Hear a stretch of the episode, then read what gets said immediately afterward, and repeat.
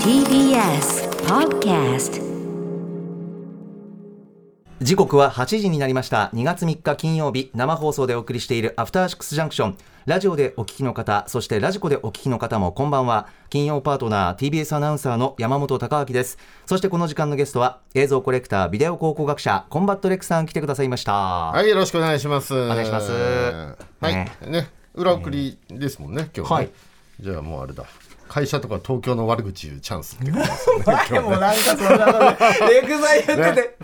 ポッドキャストには残るって言あ、ってそまっすかけ。どあんねまり東京の、東京しねえとか言っちゃないんけかない。前言いましたよね、僕、レックさんの前で。だから、なんかいいっ言ってすたよね、みたいな。言っちゃっていいっすよね、なんかみい言ったたっな。なんか言ったけど、記憶がありなんましたかっけ呼び起こされない。そっかそっか、ちょっとね、はいそんな感じのはい肩の力もま抜あき確ながからっにてねい、う。エリアフリーとか今恐ろしいものがありますからね。結局、どこでも聞けちゃどうこっていでう。も聞けますからね。後からね。っていう感じ昔はだからそのエリアフリーとかない頃っていうのははい違い方形だったんでしょうね、きっとね。おこうこぞとばかりだったんでしょうね、きっ と昔はね。 それもラジオのいいとこなんだけどな。 ねえはい、私、あの、先週ですね、はい。娘とええ。スラムダンク行ってきたんですよ。おそうか、レックさんも初見。あ、僕2回目です。あ二回目か僕1回見て、あ、そうだ、いつだ、いつだ。これ娘もいけるんじゃないかなと思って。おーいいっすね、でおちかょわっり。とそう1回目行く時一緒に行こうよって言ったら断られて、はい。でもこれは多分好きだなと思って、はいまあ、ただちょっと分かんなかった実験って言ったら娘には悪いんですけど、ええええ、どうかな、要反応はは。原作を何も知らない人が見てなるほど。面白いのかなこれともちょっと思ったんですよ僕は。あーでもなんか原作知らなくてもいける気がしたんですよね映画見てはね、いはいなので、ちょっと誘って、で誘ったらやっぱり1回目は断られたんですよえええ一緒に行こうよっつったらえ、なるほど。あれでしょなんか不女子が好きそうなやつでしょとか言ってきてえまあ、一スラムダンクそんな不女子が好きそうなあんまりどこからのあれやか。つだっけと思って「えバスケの映画だよ」って言ったら「あれでしょバスケってボール蹴るやつでしょ」とか言い出して「えバスケボール蹴らないよ」っていう話して。ほこいつ何と間違えてんだと思ったらどうもブルーロックと間違えてたみたいで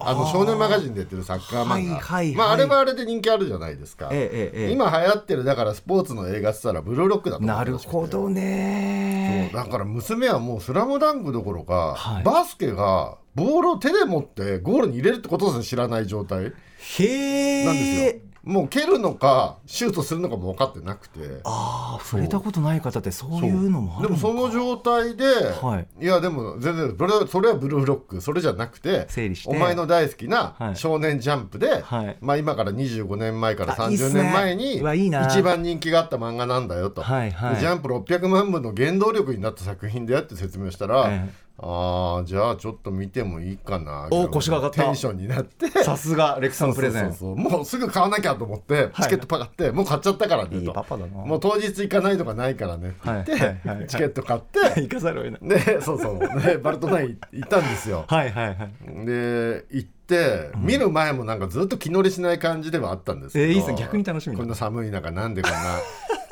パパが見たい映画に来なきゃいけないのそんなテンションで見に行く人もいるんですねしかもスラムダンクをパパパパ一回見たんでしょみたいな感じでなんで私まで巻き込むのそれも気にみ食たわいないな感じでブスカブスカ言ってたんだけど、はいまあ、映画始まって、ええ。まあ、最初はなんかうんなんだろうなって顔してるんですよこれちらっと見たら。ほうほう。まあ最初ってやっぱりなかなか試合始まらないじゃないですかそうですね導入とかね、ええこの辺はなんかうんなんだかなって顔してたんですけど、もう試合が始まったらどんどんどんどん娘が前のめりになっていくのは見ててわかるんですよでも途中からずっと祈りながら見てるんですよすごっ。手合わせて一員だもう。もうシュート打つために祈ってるってい うもう客席そとう一緒だ。そうなんですよ。もう完かわい全いに、完全にあいつ、あいつを掘った、掘ったと一心同体で、もう柔磯道間が部のね三井の大ファンになってて、炎の男みっちゃんとか、 大ファンになってて、映画終わった後もう自分でなんかグッズの検索とかして、ええこの炎の男みっちゃんって書いてある、ミッチーね。あの、あの旗あるじゃないです か。はいはいはい、ありますね。ああの旗横の断幕みバたスいなタオルがあるんですよ。はいはいあのバスタオルと、はいあと三井を何でもよ何度でも蘇らせる CD っていうのが何、何すかグッズで出てて、スリーポイントシュートの音だけが入ってる CD があるんですよ。それ公式グッズで、今品切れなんですけど、えー売り切れてて、はそその2つが欲しいとか言い出して、あら。そうもうすっかり三井の虜になって帰ってきたっていう。ミッチーだったかすそうげですえねなー、ザ・ファースト・スラムダンクやっぱすごいだからやっぱりででも娘の感想は、はいちょっとあの回想が長いって文句は言っててもああなるほどっと試合が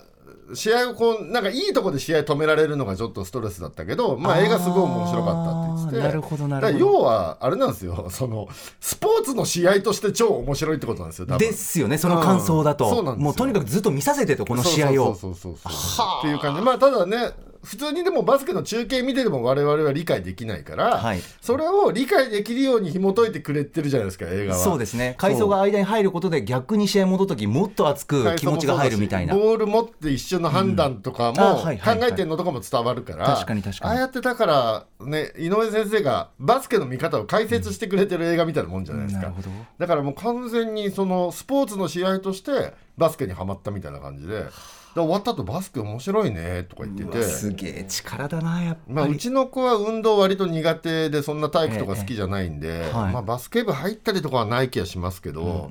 これでも子供によってはこれでバスケ始めちゃう子いっぱいいるでしょうねあと思い本ました物ねの試合も見たいとかそうそううそうそううんだからうちの子はねバスケ部とかはまあ学校にもないし入ったりしないですけど、ええ休み時間にバスケごっこし始めたとか言ってましたからねうわすっごい力持ってんなやっそうぱそりうそうそうひっくり返ってねバスケがね いいね散って々ブなースか言ってたのに、ねえいややっぱすごいですね「スラムダンクの力すげえでもかつての原作もだから同じ力を持ってたからバスケ人口が一気に増えたじゃないですか、まさに僕はその世代でしたもんそうですよね、はい今から30年ぐらい前にそうですね一気にバスケ人口増えた同じことがだからこの映画で多分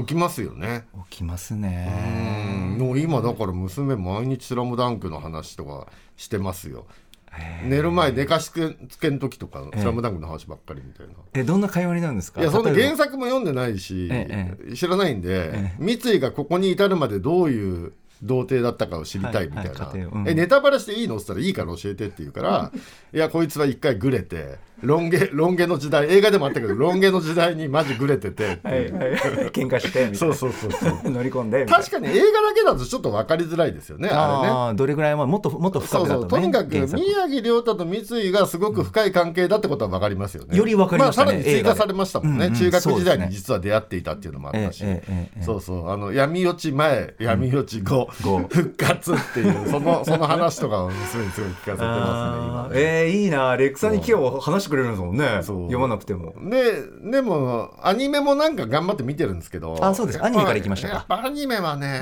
音楽がきついってすごい言ってますねへえまたすごいいやまた意見がそれそれで出たあー音んだ楽が古いダサいってすごい言っててあそうですか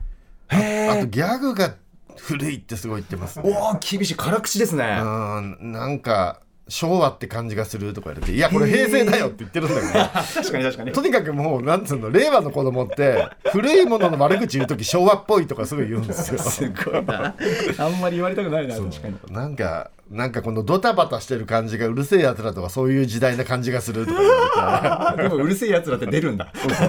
まあうるせえやつらと「スラムダンクも10年ぐらい違うんですけどね、確かに確かにまあ、娘からしたら同じくくりに入っちゃって。あじゃあアニメからで漫画じゃなくてっていうことねそうですね漫画はでもあの読みたいとは言ってるんで、えまあ漫画その時間もになんか与えてもいいかなと思ってるんですけいどいっすねそうそうで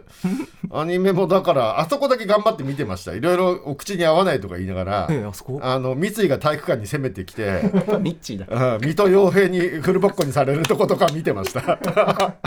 で安西先生にねバスケがしたいですそのとことかは頑張って見てましたね、やっぱミッチーだけはしっかりあ報三告され井てだけは知りたいみたいですねやっぱね大ファンじゃんもう でもまあ僕も三井推しなんですけど「スラムダンクってほぼほぼ三井が主役みたいな漫画じゃないですか、なんかものすごいそうですねインパクトがね、うんまあやっぱりミッチーすごいです挫ね折があってこう立ち直ってっていうのとか主人公っぽいんですよねすごい三井がね確かに闇に一番深くっていうのは最初の印象だとやっぱミッチーだったなそうまあもちろんね花道の主人公力っていうのもすごくありますけど、ええまあでもその2人がやっぱり2枚看板って感じですよね、スラムダンクはやっぱね私もミッチーファンだったんでねねやっぱりみんながだって知ってる名言って大体三井周りですよねあーあバスケしたいですとかあとバスケがしたいですとこの音が何度でも俺を蘇らせるっていうあのパスっていうあのスリーポイントのシュートとかあーはいはいはいはいはいねえあとはやっぱりスリーポイントシューターっていうのも大きいですかっこいいねですよね俺は三井久志諦めの悪い男とああかね懐かしい名言が多いんですよ三井はとにか く多いっすねそうそうそうそうそっか見せどころというか聞きどころみたいなのって多いんだ俺の名前を言ってみろって邪気みたいなこと言い出したりとかね ええ何北の剣みたいなね そのツッそうそうそうあとちょっとやっぱ疲れやすいっていうのもそうなんですよ応援したくなるんですよいやでも俺だからブランクあるからちょミっッチーとって映画版、その「ファーストスラムダンク、はい俺的に一番不満だったのは、え三井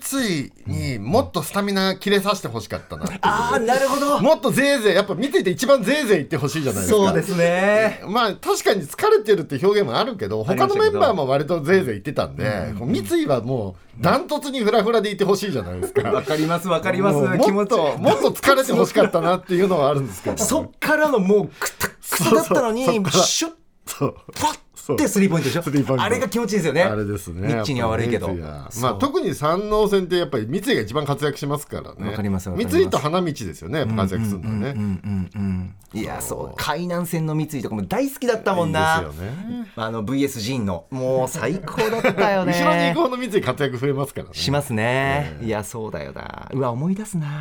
まあだから山王戦しか娘は見てないから、ええやっぱあの赤城と小暮の印象もかなり薄かったみたいで、 あの二人には興味ゼロですね。あとルカワもあんまりね、そんな活躍がないんで、ああああそんなにルカワにも興味がないみたいで。まあ確かにバランスは取れてましたからね、ある程度ね、三井が一番みんなの配花分道二番って感じですね今うちの娘は、ね、あーあーそうですかんまああの映画見たらまあそんななってもおかしくないっていうか、まあ山王戦ってまあそうなりがちですようね、んうんうんうんえー、でも原作っていうか漫画とか読んでほしいなね、こっからだから娘さん漫画をね原作を読んでもらってっていういいっすよねただうちの娘漫画ね買えとか言っても買ってもねなんかなかなか読まなくてしばらくほったらかしとかにしてるから腹立つんですよね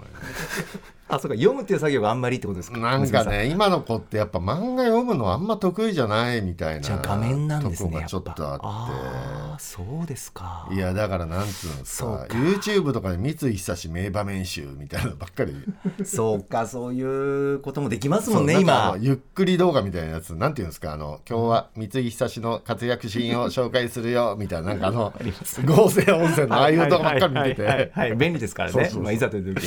いやでもこんそっかなんでネタバレしたら面白くないんじゃないかなと思うんですけどそうですね早めに接種したいのかなそうなんですよねえー最短ルートで行くのかな皆さんやっぱねそういうのでねまあ確かにでも子供の頃ってそんなにネタバレって気にしてなかった気もしますよねうんなんかそこに意識はあんまりなかったですねなんか普通にクラスメイトと喋ってる時に「そうなんだ!」最後どうなんんのとかって普通にうんうん会話学校しでてた話してた気がするから、うんいつからでしょうねねそんななんかネタバレってとか気にするようになるのってねそうですねうん人並みに気にするようになりましたけど僕も子供の頃はね最後どうなんの教えてっつって聞いた話をさも自分が見てきたかのように次の友達に 知ってる最後どうなるかみたいなのがまあ子供じゃないですかなんかいいっすねそうそうそうなんかいいっすね無邪気 でそう無邪気忘れちゃったな もうそういうのそう近くにやっぱ子供がいるとああ確かに子供の頃あそっかこんな感じだったかもなみんなっていうのを思い出しますから、ね、なんで言ううんだよなんであ聞きたくなかったとかっていう感じはなかったもんね昔そうね早く知りたいみたいなねそうそうそうそうそうえウルトラマン最終回死ぬのみたいなね マジでみたいな人に話しちゃうそえれデビルマン死ぬのとかねはいはいはいそうそうそうありましたよね知りたかったですもんね子供の頃えね三井戻ってきたのバスケ部 みたいなそうね。あんだけ暴れといてね。そうそうそうあったなえーなんだっけあいつ鉄を鉄をね鉄を三井が連れてくるねあのう強いやつね強いまたロン毛でそうそうそうバイク乗ってねいやあれでも90年代初頭のチーマーみたいなのよく表してますよねタンクトップでねジそうそうーパンであ新しい不良像が出てきたって感じです よねああそうですかうんやっぱりなるほあの頃あれ91年ぐらいですか「スラムダンク始まったのどぐらいかな、うんそうやっぱりだからオールドスクールの不良が花道とか水戸洋平とかみたいなリーゼント系じゃなはいでいすか、はいリーゼントですねだから三井みたいなキムタクみたいな髪型とか、あの鉄道みたいなのはちょっと新しい不良像だったんで、あ長い髪でね、うん確なかんにかおなんか新しい風が吹いてるぞそう少か年ジャンプにっそうてか思確っかに確かにた記憶ありますねちょっと洒落て見える感じがしましたもんねそうそうそうそ登う場した時おーいと思っねて、、ああいう不良は悠々白書には出てこないじゃないですか悠々白書あそうか桑原も祐介もそうですみんよねなオールドスクールヤンキーそうだだからそうだそうだそうなんですよねあーえっとあいつ赤い髪のクラマクラマはロン毛でしたよ、まああれ不良じゃな いからクラマは不良じゃないしねむしろ優等生でしたねそうですね頭がいいからうそうわ誘なんで惑だまあジャンプ新しいジャンプに新しい方が吹いた感じありましたよねなるほどそういう見方があったんだええいやねだーからもう「スラムダンクでも「ファーストスラムダンク見てるとあの頃のジャンプのこととか結構思い出しますよね、えー始まった頃結構ジャンプがいろいろ変わってもなんか新しく面白くなってきたなって時期なんですよね多分あねあ私じゃあちょうどそのレクさんが言ってる時期かな僕あのはもうスラムダンク恐竜大気候とかえ水俣熊楠の漫画なんだっけとかなんか結構攻めてる漫画が短いけどいっぱい始まってる時期だったと思いますねあああああそのうで時す期かはああ90年代ジャンプの始まりって感じですよねもう僕そこですねほぼもう「スラムダンクという白書は、もう本当に最新刊を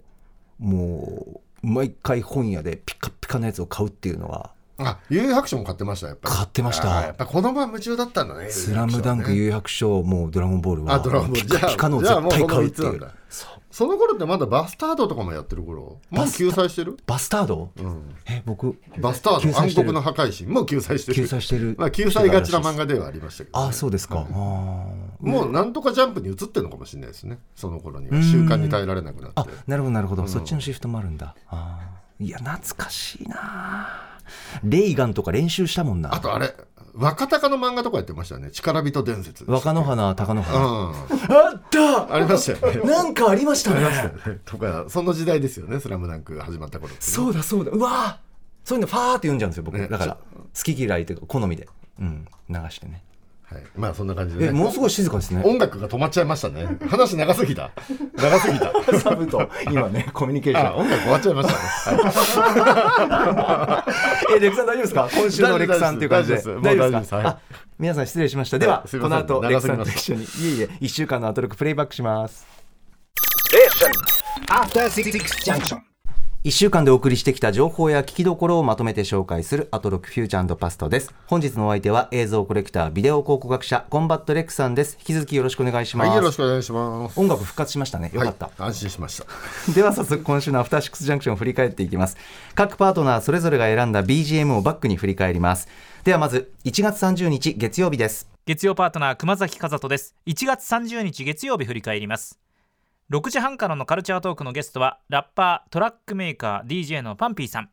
最新 EP「リターン・オブ・ザ・ソファー・キングダム」やおすすめの海外コミックについて伺いました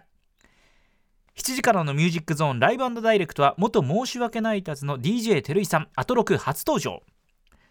そして8時台の特集コーナー「ビヨンドザカルチャーは月に一度のお楽しみ月刊しまおアワー1月号アトロクの AI こと島尾真帆さんが今年の流行出来事を予想していただきました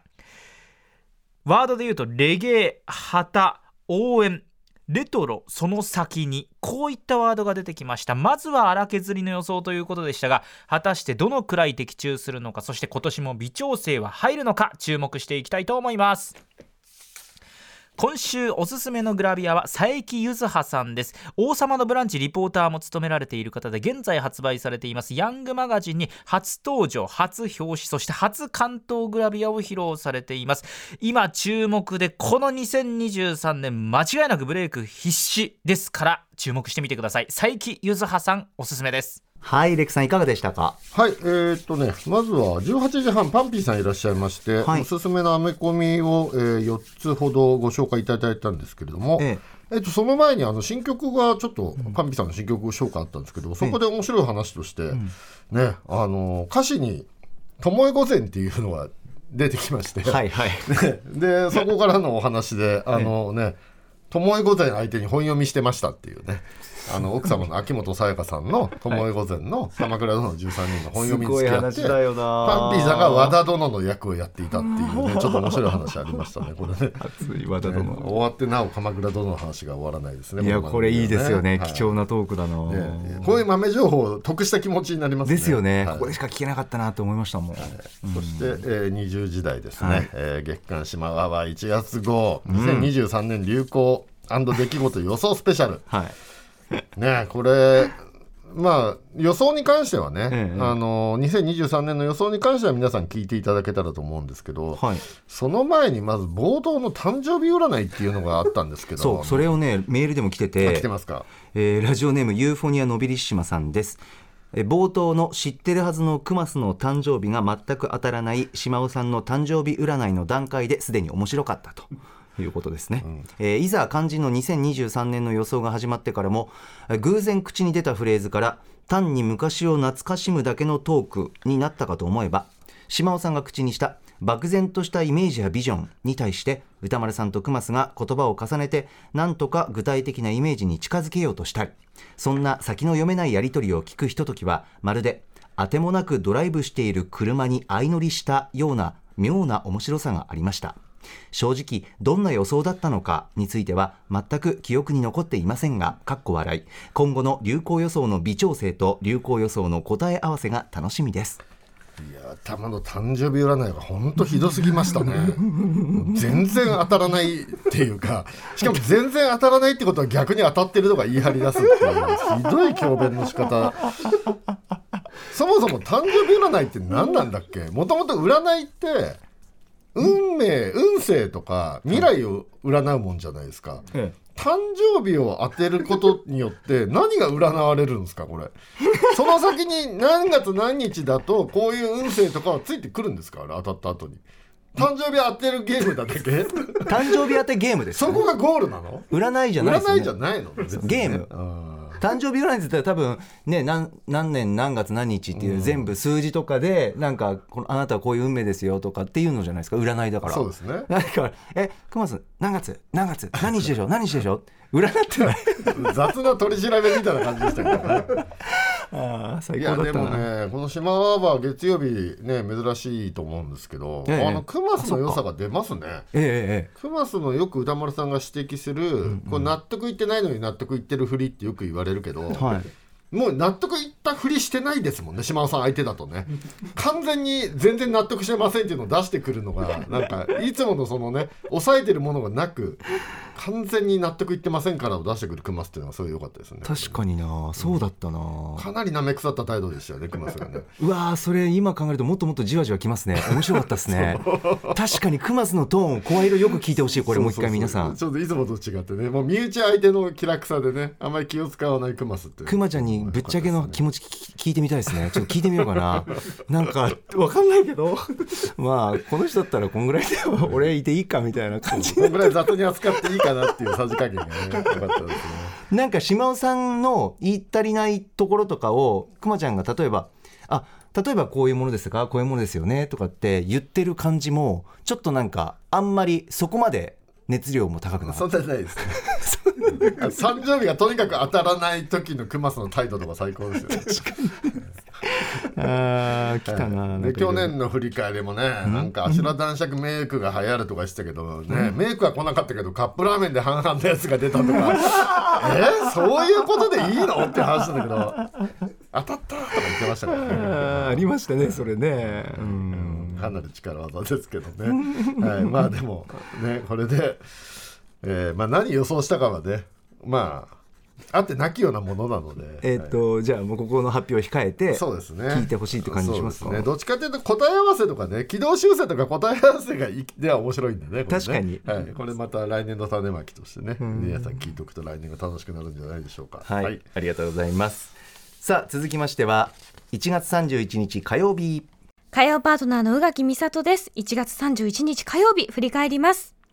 まず6時台、8時台はこちらの特別企画。マブロン年間ベスト特集2022。歌丸さんが雑誌ブブカで連載中のアイドル的ソング辞表マブロン。2022年の年間ベスト20曲を白夜処方の森田修一さんと一緒に発表しました。次から次へとかかるサイアンドコーナーアイドル的ソング至福の時間でした特に1位のシルゴグリンゴ「Up to You」は歌丸さんがおっしゃっていた通り歌詞がめっちゃ良いんです私は私の方向へ君は君の居場所へ新しい靴でいつもの歩幅で歩いていくよとかもうさあぜひ聴いてください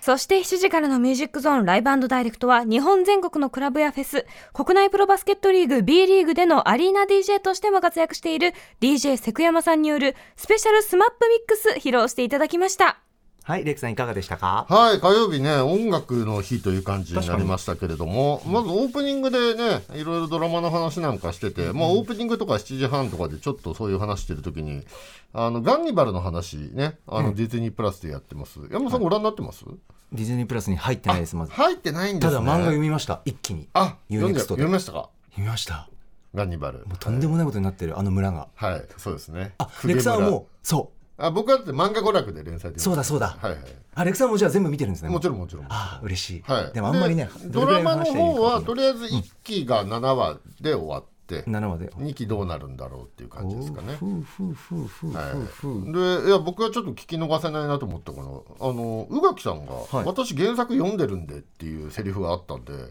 えあ宇垣さんも漫画娯楽読者だったのかなと思ってさすが漫画好きと思ったんですけどね,、えねえ。え、漫画娯楽読者じゃないかもしれないです。それはだから配信のタブレットとかで。そっちですかねいやでもあんだけ漫画好きだったら娯楽読んでる可能性ああ、りまそすうよか、そうか。漫画娯楽っていうワードをまず、あの、ガッキーから聞いたことがなくて。ああそうですかでもヤクザ借金犬寿司麻雀ってさ こんだけ幅広く取り揃えてれば何か一つは好きなんじゃない、 漫画娯楽の要素で。うん、そうそうそう多分まず寿司は好きじゃないですか 寿司嫌いな人っていなくないですか確かにね、 多くの人が好き。ほとんどの人は寿司好きだし、犬も好きな人多いで犬あー確すよかに犬ね好きですね宇。垣さんも犬と寿司は好きだと思うから宇娯垣楽さんは読ん犬で好きですてねもおかしくない、あと「少年ジャンプ」好きじゃないですか少年ジャンプ、ああ、そっかそっか。麻雀なんて遊戯王みたいなもんじゃない ですか、ね俺のタカードーンゲームドローみたいな感じじゃないですか麻雀って遊戯王ってカードゲーム、 パイじゃないけど。そうそうチューを召喚とかそういう感じじゃないで すか麻雀って遊戯王とそんな変わらないですよやってることはあれ召喚なんだあれ毎回ドローするゲームだから覚でやってるんだそうそう僕あんま知らないですけど。あ、そうなんだそうですよだから麻雀もまあ近いっちゃ近いからハマるんじゃないかと。そうですいよ。こ宇と垣さんが娯楽読んでてもおかしくないなと思って聞いてたんおかしくないなるですほどねまあちょっと日曜ヤ日クザと借金が好きかは分かんないですけどで。嫌いでしょ、それは。犬と寿司は多好きじゃないでし分好きですよねょ。犬と寿司は好きだとう思う。ん、あと遊戯王は多分好きだから麻雀も好きな可能性があるなと思ってそこ譲れないね。 日曜日会うんで、イベントで。なるほどね聞いてきますよちょ。っと聞いといてくださいよ、はいでかなと思って聞いてましたねうんなるほどえーはいはい でえっと、全体的にこの日は、えっと、マブロンの、はいえーベスト20ですね今年はね20ベストでしたね20をやるために、はえーまあ番組全体を使ってかけられるだけかける、い。うん。 6時台からやったんでしたっけ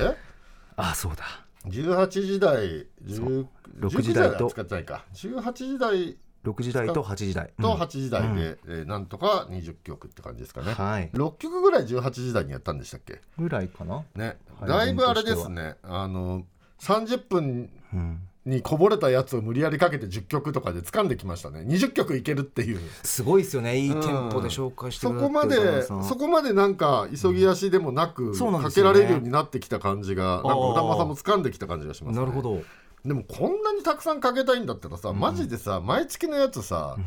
そうそう30分じゃなくてよくない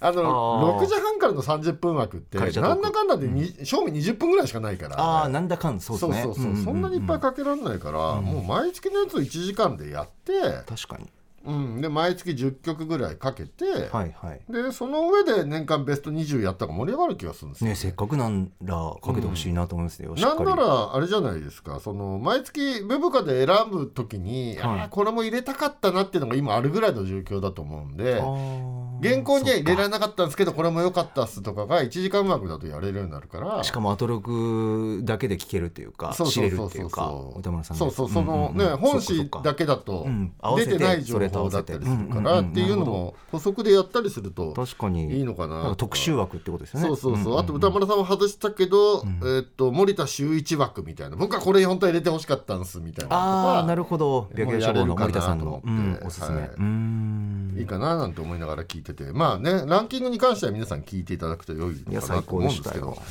ど、僕は16位のリップはやっぱり上がりますね西あー寺豪太仕事これはやっぱりねえーサンセットサマ,、はいサマーフィーバハロプロでこういう感じっていうのはやっぱ抑えめな感じっていうのはね上がりますねー。はあはあはあはいいやあと僕で女子流のやつ聞いてなかったんでこれすごい良かったですねこれかっこよかったっすねねえしかもやっぱり文脈的にも東京女子流がっていうのがやっぱりね、ああそっかそのアイドル戦国時代を支えた人たちがまだ一戦でこんなかっこいい曲をやってるっていう感動もありますかね。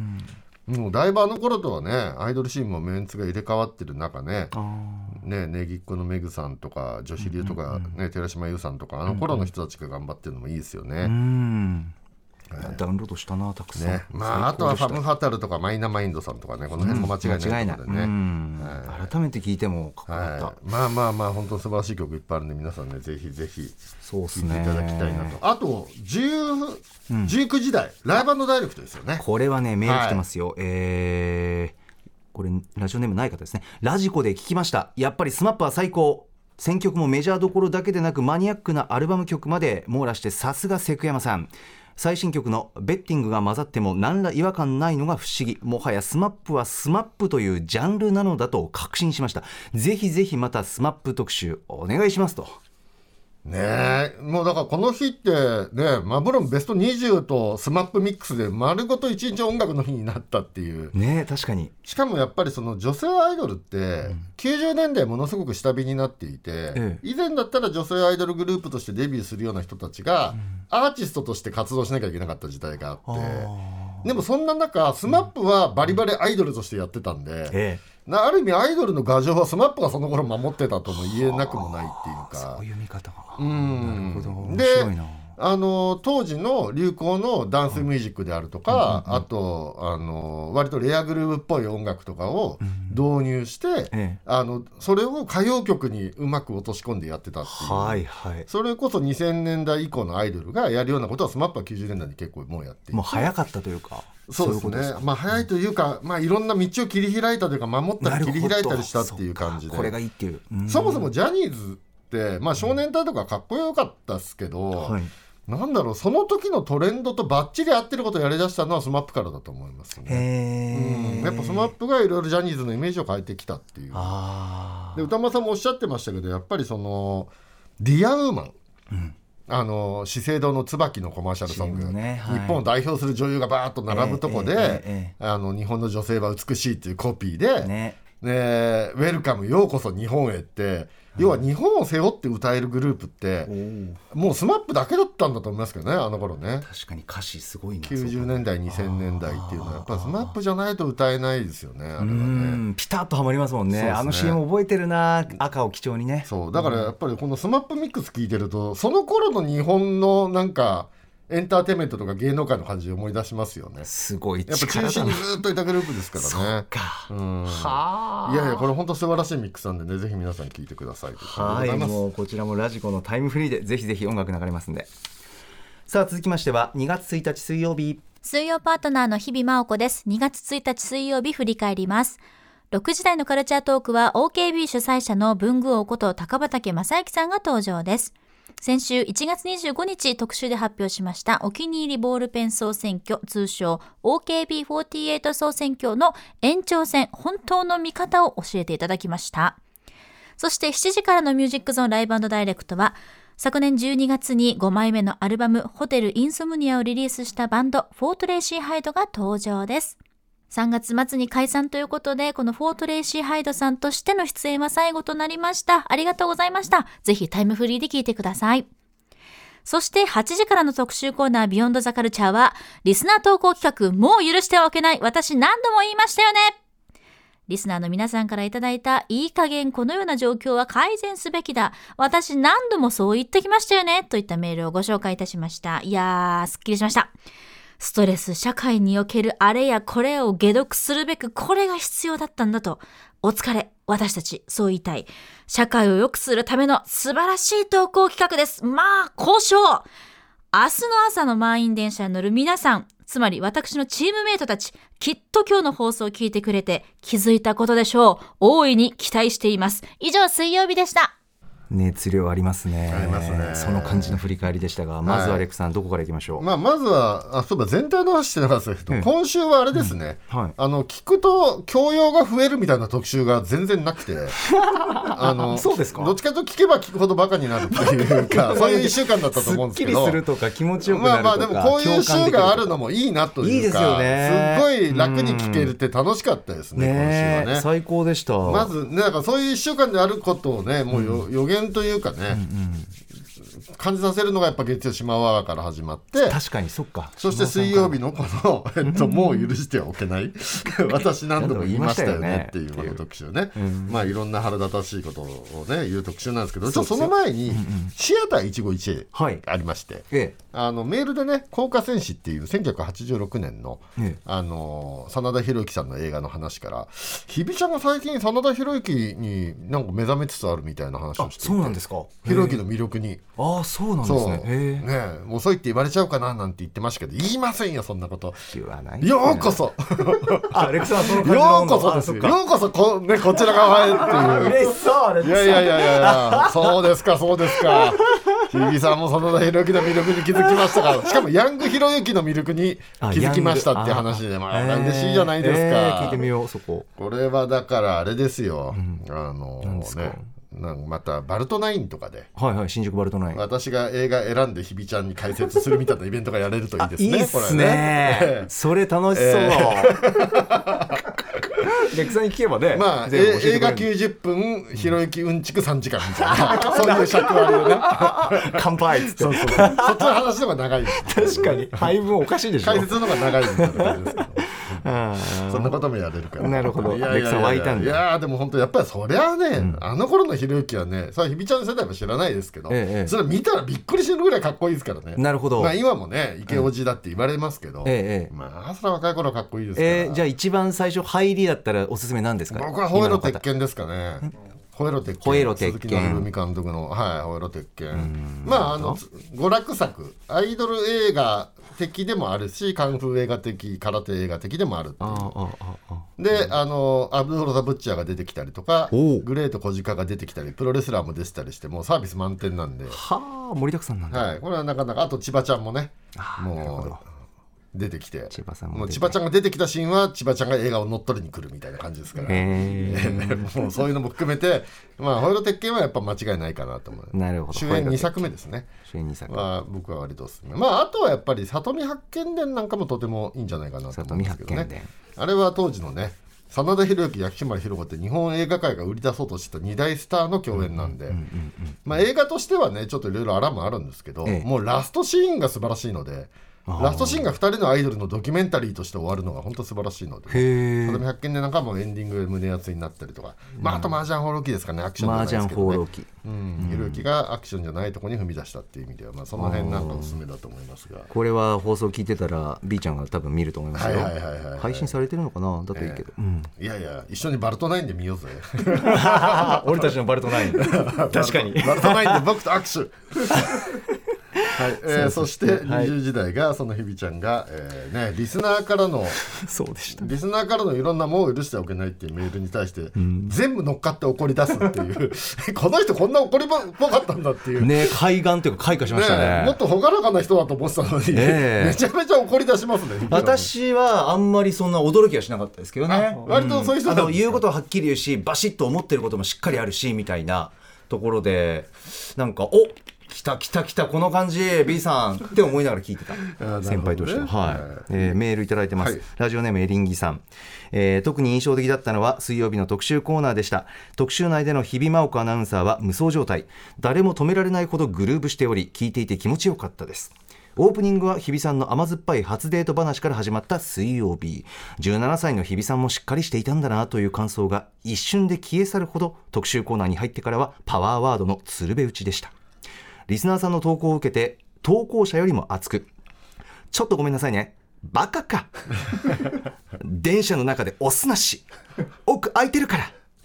スマホの通知バッジに対してなぜ開いてないのかって分かってないじゃないですかあの赤表示などなど日比さんのこれまでのパブリックイメージを軽く叩き潰す発言の数々最高でしたアドロク史上一番の爆発言と言われた大学洋楽教学レベルの名言が連発した今回の特集皆さんにも何度も聞いていただきたいです特集第2弾も期待しておりますこれね僕聞いて思ったんですけ何どですすかごい面白かったんだけど、ええこれね毎週の特集にするより、ええあ特集じゃないコーナーで挟むよりこうやってまとめてやった方がいいかなと思って聞いてました。あ構成作家古川光さんもうなずいてる深く、これね3時間の中で8時の前の10分間にいき確かになり変なテンションでひびちゃんが怒り出してまた普通に特集って 多分やりづらいと思うんだよやってるさ方すも。がレクさん、うん、これはまとめて1時本当間に最後に怒ってもらった方が多分いいと思うんで、貯めて貯めて貯めてこれはドー何ンヶです月ね間に1回やるといいのかななんて思っていいですよね、うんで全体的にはまあね怒ってる怒ってる言ってますけど聞いてれば笑える特集なんで、あ本当のに僕一番笑っちゃったのが、あのですか僕喫茶店で聞いててこれ、いはいラーメン屋の味玉の話で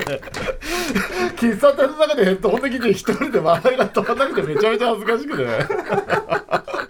この味玉の話めっちゃ面白くなかったですか これ聞いてほしいですね。味玉一丁。本当にね、これ注意して聞いた方がいい。本当ハンドル上げるとかじゃないですけど。 これはね電車の中とかね公共の場所で聞かない方がいいですねこれ味玉のメールやばかったな えーこれはもう本当面白いので、ぜひ皆さんどんな話かは放送聞いてくださいという感じです。あでもすごいいいいい企画だったと思いま す。ですよね、はい日常的だ。し。うんはいさあ続きましては2月2日木曜日木曜パートナーうないりさです2月2日木曜日振り返ります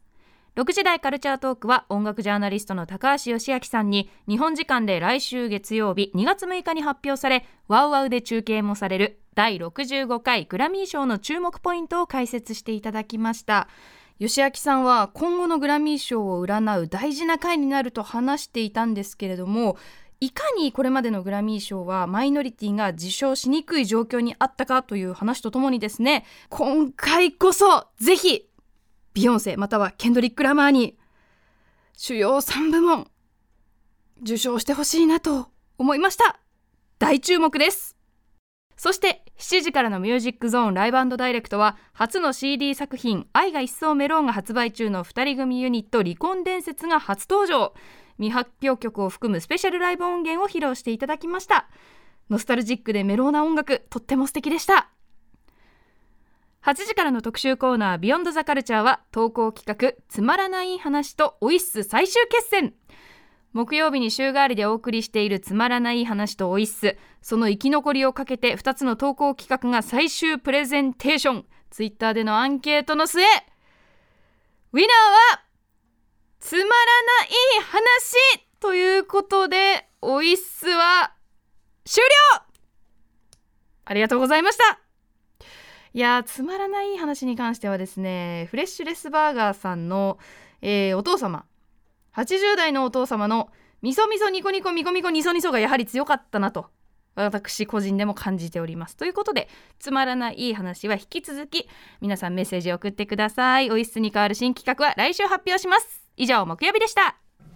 はいレクさんいかがでしたかはい、えー、とまず18時半ですね、はいえー、と高橋義明さんによる第65回グラミー賞注目トピックス解説というのがありました、うんははいでまあ、去年も話題になった秘密委員会が廃止になって、まあ、今年どうなるのかと、ええアフリカ系アーティストが今まで冷遇されてきた流れがどう変わるんでしょうかみたいなお話とかもありまして、はいまあ、多分この番組でやりますよねグラミー賞結果発表したら。月曜日にはい、あな月曜日ので、うあのこれを聞いておくとその結果がとても楽しくなるんじゃないかと思いますので、はい、月曜日聞く前にこれ聞くといいんじゃないでしょうかぜひはい、はいそして19時代離婚伝説かっこよかったですねーはいね聞いてみよう名前が離婚伝説でどんなんかと思ったらね普通にシャレをつってねさっきの聞いて流れてたらえーシティポップ風味のソウルミュージックっていう感じでとても良かったですね、ーはいそしてえーっと20時代ですねはーいな何の戦いなんだって感じなんですけどつまらない話だよおいっすっていうねこの戦最終い メール来てますかねはい、えーありがとうございます。ラジオネーム働く方のももさんです、えー今週印象に残ったのは木曜日の特集です。えー思えば、俺は名探偵コナン。えーやゲームセンター話など数々の名コーナーを容赦なく打ち切ってきた木曜ですが一発勝負のアンケートでどちらかを打ち切るというドラスティックな方法を取ったのは驚きでしたそして結果を聞いての感想は、アトロクリスナーはつくづくひねくれてるなぁの一言です。普通の面白さを捨て、なぜ修羅の道を行くのか。うないさんさえいればどうとでもなる気はするものの、この普通の面白さでは満足できない我々リスナーの感覚が、この番組のさらなる人気獲得への足かせにならないだろうか、とちょっと不安にも思ってしまうのです。ご意見いただきますまあ ね、まあねこれ来てるメールどんなん来てるかねだいぶ忘れちゃいましたけどどれも面白かったですけどねそうですね笑いましたけどね、はい記憶としてはね、うんあの木曜に関しては、はいあのコーナー割とね今もメールにあったみたいに、ガンガン打ち切ってきてるけどどれも結構面白かったじゃないですか、はいそんもなちろん新人打者は必要だと思うんですけど、はい割と面白いコーナー多いんで、まあこうやってねな何かを投票で終わりにするのもいいとは思いつつ、ええ木曜だけなんか、18時半になんかコーナーやってもいいのかなみたい な、カルチャートークをうん、潰す潰すっていうかえ じゃなくみリたスいナなー投稿コーナーのみたい時な間にしちゃうみたいなやトりークみたいな方もあんのかなはあなとるちょほどっと思った大胆りですはねしましたけどなんかもったいないなって感じは確かにしたんですよね。確かにね、はい、オイシスもね面白かったですからね。面白かった、ねうんその歌間さんがねあの老いなのかどうか判定するのも面白いじゃないですか 老いじゃないっすとかねじゃないっすそうそうそうそういいっすよねあれ気づきっすとかねなんかなんか適当にねまとめ方するのも面白かったから終わっちゃうのも泣きもいいよななんかもったいない感じします確かに確かに、まあまあ終了やっぱどうなんですかねもう絶対やらないのかなというわけでもなくこれ今後どうなるんですか古川さん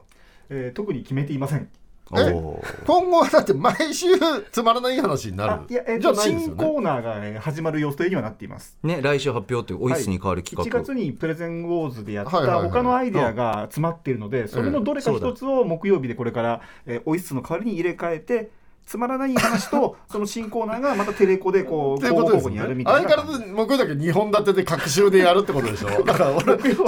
ことするんだったら木曜だけ18時半なんか投稿コーナーにすりゃいいじゃんと思ったんですよ僕はねなんかね、僕だけなんかすごい回転数が早まり始め ていて、自分たちで足が止まらなくなってるっていう割とどれも面白いからね そうですよねそうすれば木曜日3本ぐらい投稿企画できんじゃないの全と思ったんだけど然いけそうですよね問題なく、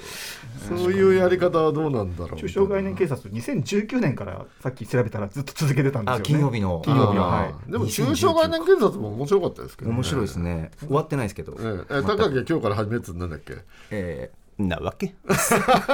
え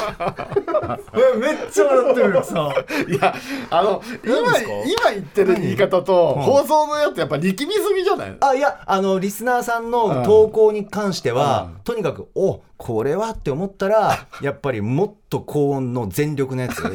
でこういうトーク中はちょっと邪魔したくないんで、なんかこうさっきのぐらいのさらっと出るぐらいのやつの方がなんかいい気がするけあどな本当ですかむしろレックさんそのコーナー中はあれぐらいがいい俺そうそうそうぐらいおすすめかなとちょっと思ってるけどねああそうですか、うんなんかねそのない話の内容によって変えていこうかなと思あなってるほいどて、ね寄り添っていきたいと思うん で、まあでも珍しいよねこれ単にあなたの日常的な口癖でしょただ のた